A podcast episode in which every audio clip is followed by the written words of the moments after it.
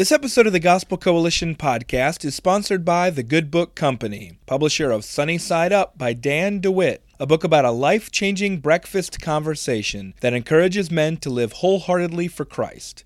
More information at thegoodbook.com.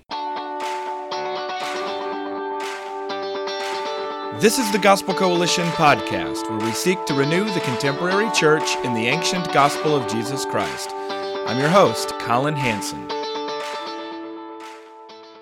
Today's podcast is a roundtable discussion with Sam Allberry, Afshin Ziafat, and Juan Sanchez on the difficult question of when Christians should leave a church. So we want to think through, you know, often as a pastor, we'll get a question, you know, when is it right to leave a church? And Sam, you've written a little book, Why Bother with Church? Uh, and you've been a pastor. Um, and Afshin, you're presently a pastor. You're actually about to send out mm-hmm. about a 30 year church to plant. How, how do you answer that question when when a church member or maybe someone at another church where you're speaking at an event says, I think I should leave my church. When should I leave a church? Yeah, I think the, the way you phrase the question actually reminds us there are there are positive and negative reasons to leave a church. If you if you're leaving as part of a, a mission initiative and as a plant, that's a that's a wonderful reason to leave a church, provided it's with the, the right motives and with the, the blessing of, of the church. Um, sometimes life events mean that we need to if we're having to relocate. But I guess most often we're asked that question because someone is feeling unhappy with the church. And, and the, the question there is what are the legitimate biblical reasons for, for leaving a church community? And there would be several, I, I would guess. A, an obvious one is if if the gospel is not being taught, um, and not just that you've turned up one Sunday and it didn't quite sound right, but you there's there's no indication that they are wanting to teach the scriptures faithfully to promote Christ faithfully.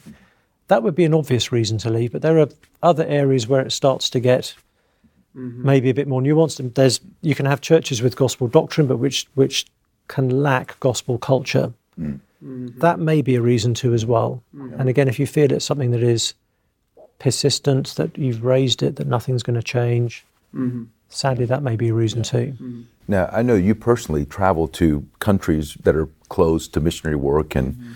uh, so there's a big spectrum, isn't there, from the luxury of the West, where we have a consumeristic approach to churches, to to places in the Middle East that they don't have a choice. It's not like you can go to church. So, yeah. how, how, do you help people think through that in the different contexts? Yeah, and, and I think w- yeah, with with that light, just thinking about maybe also the question would be when you shouldn't leave a church. Mm-hmm. And I would say, um, you know, you shouldn't leave a church uh, if you just feel like you're not getting something out of it um, that you thought you were supposed to, like the consumeristic. Yeah. And it might be that God has called you to uh, wherever that hole is to actually be a part of the solution instead of just bolting. Or I would also say, um, not to leave the church without talking to the elders yeah. and and expressing whatever the mm-hmm. um, you know the disagreement might be or whatever. Because a lot of times I've found uh, people were about to leave the church because they were not happy with the decision, and then when they came and talked to the elders, they realized, oh, we didn't know all this other stuff around right. the decision, and so now they stayed. Right. And so I think that's an important thing. But when to leave the church, I would agree with Sam. Like, you know, if the you know you if the church stops being a true church. Mm-hmm. Which what is a true church? And that is the right preaching of, of the Word of God, of the gospel, and the right administration of the of the sacraments. And so I think when it, are they preaching the gospel? You know, in Acts chapter twenty, when Paul says, "I did not shrink back from preaching the whole counsel of God's word," and then he says, "Okay, so why why would someone shrink back?" He says, "The false teachers." They are after drawing away the disciples. So if if the teaching is watered down so as just to get more people to come and not really teaching yeah. the whole counsel of God's word. And I think that would be key for me. And then when I bring up the sacraments, I would say, you know, the baptism guards, as you know, the front door of the church, making sure that people who are coming and becoming members are truly have saving knowledge of Christ and are true followers of Christ. And then the Lord's Supper makes sure that we administer church discipline in the sense of if someone is not living a repentant lifestyle and and putting their evidencing faith in Christ, then you bar them from the table again in Matthew 18 as a means of ultimately you treat them as an outsider so that they would turn back to God. And so I would say uh, with gospel culture on that point that they are they are making sure the gospel isn't just you're forgiven of your sins, yeah. but that then you're forgiven so that you would pursue righteousness. And so to uphold holiness, I think is a key thing. Yeah, I, I would also think that uh, a lot matters is to the church leadership. If mm-hmm. there's a humility, uh, a teachability, a willingness to learn. You know, sometimes someone comes from a different context. They might go to a rural setting, yep. you know, and and they can be patient. They can have conversations. They can encourage the pastors. They can pray. Uh, so let's kind of turn this question around a little bit, and, and uh, you know, I, I'm curious to hear from you guys. How would you, as a pastor, encourage someone coming into your church to think about church membership, the necessity for a commitment to a particular local church where you live? I think it's a great. I think people arriving and people leaving are both teaching opportunities for, for, for church leaders. So someone is coming from a different social background, different demographic background, different denominational background. I always want to say, listen, you're going to notice things that we don't notice anymore. So please tell us if there's something you find bizarre or weird or uncomfortable. Please let us know. There may be a good reason for it, but it may just be that there isn't and we've not noticed it. So that that can really help you to see your own church with fresh eyes.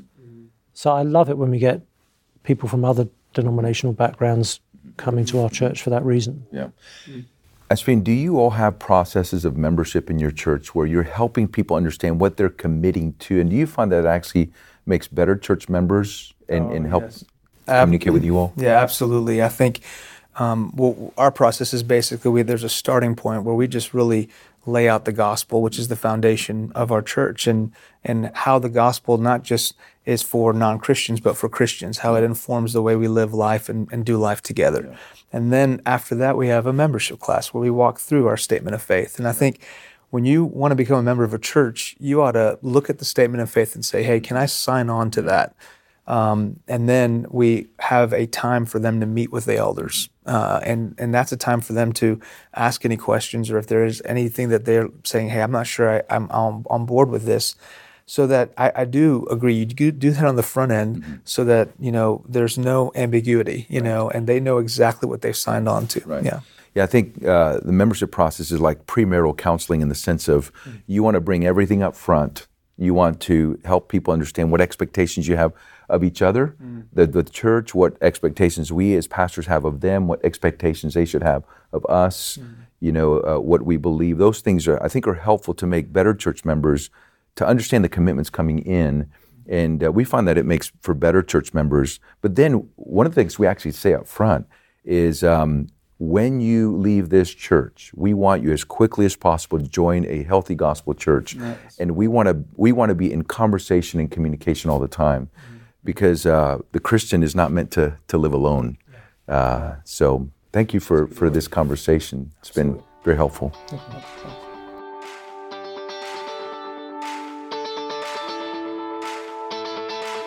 You've been listening to the Gospel Coalition podcast. For more gospel centered resources, visit thegospelcoalition.org. Support for this podcast comes from listeners like you. Learn more and join us at tgc.org/donate.